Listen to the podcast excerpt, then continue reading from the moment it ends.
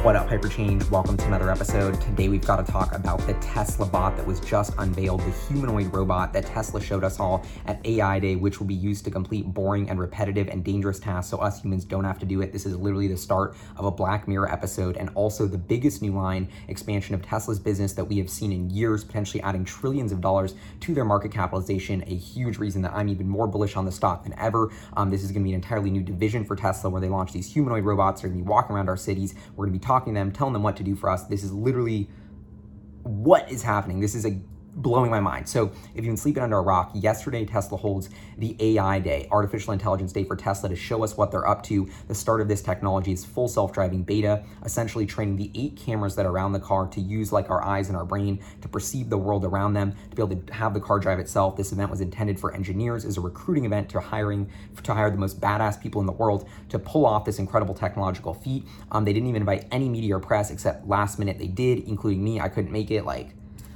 the FOMO and the heartbreak is is out of control. Honestly, I wish I could have been there. But anyway, so they hold this event. It is so in depth. It is so technical. Like the amount I understood was almost none. Like it was so like complicated and just insanely in, depth, um, really trying to show under the hood of what's going on behind this technology. I mean, the biggest gist that I took away from it is Tesla's moving more and more um, from this 2D sort of images, you know, the car using their cameras to see images towards video and getting, creating this true understanding um, of where it is in vector space. And, you know, Tesla used to think of their comp- cars as computers on wheels, but now they're thinking of them as sentient or semi sentient robots on wheels. So that's a huge sort of different thing. But essentially, all of this, you know, hour and a half presentation was showing us how the car is starting to understand and perceive where it is in space and how they're evolving the technology behind that to make it more and more accurate. And so I thought this was fascinating in terms of, you know, boiling this down to what's good with the full self-driving program. First of all, I can't wait to get back to Seattle to try my new, you know, version 9.2 of FSD beta and see what's good with this tech on the ground. Um, but I th- still think we're a year or two away,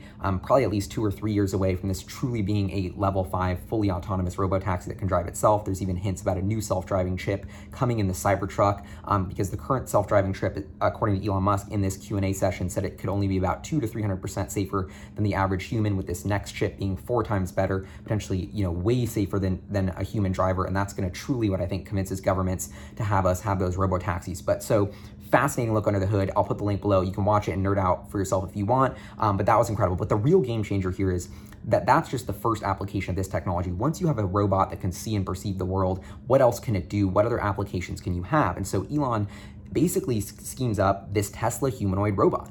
Um, we kind of knew this was coming. We were reading between the lines, but I mean, to see it actually happen and then to talk about why it's happening, it's going to be this 5'8 robot, about 125 pounds. Um, it's going to only move five miles an hour, so it's like slower than a human. So don't worry, it's not going to be able to like, you can run, chase it or, like run away from it and beat it up. They try to make that so it's not too scary Black Mirror style, but I thought that was pretty interesting. But I'm also like, how much heavy stuff is it going to be able to pick up if it's weaker than me, right? Like, you know, nah, but um, really, really fascinating. And essentially used to automate these small tasks. But Elon was basically saying, well, you know, we have the brain um, uh, or the full self-driving chip that we can put in the body of the, of the robot, and then we also have the Tesla Vision so the robot can see and perceive the world and that's the biggest challenge with these robots is you don't want to tell it line by line what to do. You just want to say go to the store get me some groceries. Yo can you go get this for me? Can you do that for me? And it'll just go do it for you. So in the future you know here in manhattan we'll have all these little humanoid looking robots walking around doing tasks for us. You think about folding laundry making your cappuccino um, service in restaurants um, you know garbage pickup just all of these little tasks that humans do that maybe we don't want to do. Like i was at mcdonald's.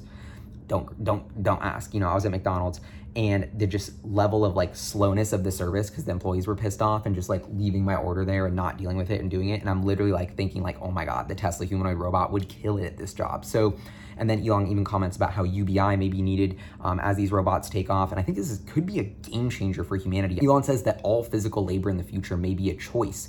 And so you think about what that means for us, you know, unlocking huge amounts of creativity, unlocking huge amounts of our time to allow us to focus on bigger problems, be more creative, have new careers. As much as this is scary for disrupting us, I think the opportunity for what it will allow us to do with our time, so much of our time is wasted on these menial tasks. We don't even realize it. So much of the friction in the economy is wasted, and so much energy and resources are wasted doing these tasks. Imagine if it wasn't. That's the opportunity this is going to solve. So it could be a huge game changer for humanity. It's a little bit scary. It's a little bit weird, but you think about what's happening in Japan, um, you know, in all, a lot of mature countries around the world, having population collapse is the biggest risk. There's all these old people, they don't know how to take care of them. These robots could really step up and fill that gap. Even in, in New York in the US, I'm seeing a huge shortage shortage in labor for restaurants and the service industry and stuff. And so this could solve that issue. Um, so, I mean, my biggest question though is Tesla's mission is to accelerate the world's transition to renewable energy. How does this do that?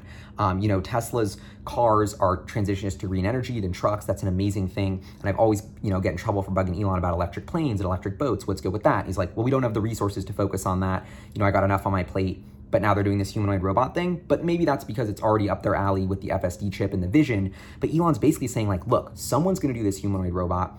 We already have all the pieces. We're gonna do it. This is a game changer for the entire economy. The amount of shareholder wealth that this could create, this could be Tesla's, I think this will be Tesla's biggest market. This will be the biggest product they have, trillions of dollars of value, bigger than electric cars, electric trucks, self driving cars, solar panels, batteries, is robots and robotic labor. Um, that's going to be a multi trillion dollar opportunity for the company. They could use those profits to fund all of their other stuff, which could be a huge accelerant of the mission. So that's really interesting way to think about it. Um, but also, I think this is a truly defining moment and day and era for Tesla, where they're not just the green energy company, they're the robotics company that's building these robots. It's future, when you think about the trajectory of what Tesla was, what products they would announce, this is a change in all of that. It's a growth, it's a new thing. It's like they're still doing all this, but now they have this new thing, which is going to unlock huge amounts of value. Think about the cash flow implications of this. I mean, literally, I'm not joking when I say multi trillions of dollars of value, but that's maybe 10 years away. So it's going to take a while. This first robot, V1, is not going to be great. There's going to be a lot of work to do on this. Um, but eventually, when they nail this, this is a home run product that is going to change the world. And I think Tesla's going to pull it off because of their pace of innovation, the team they have, the engineers they're going to be able to hire because of this event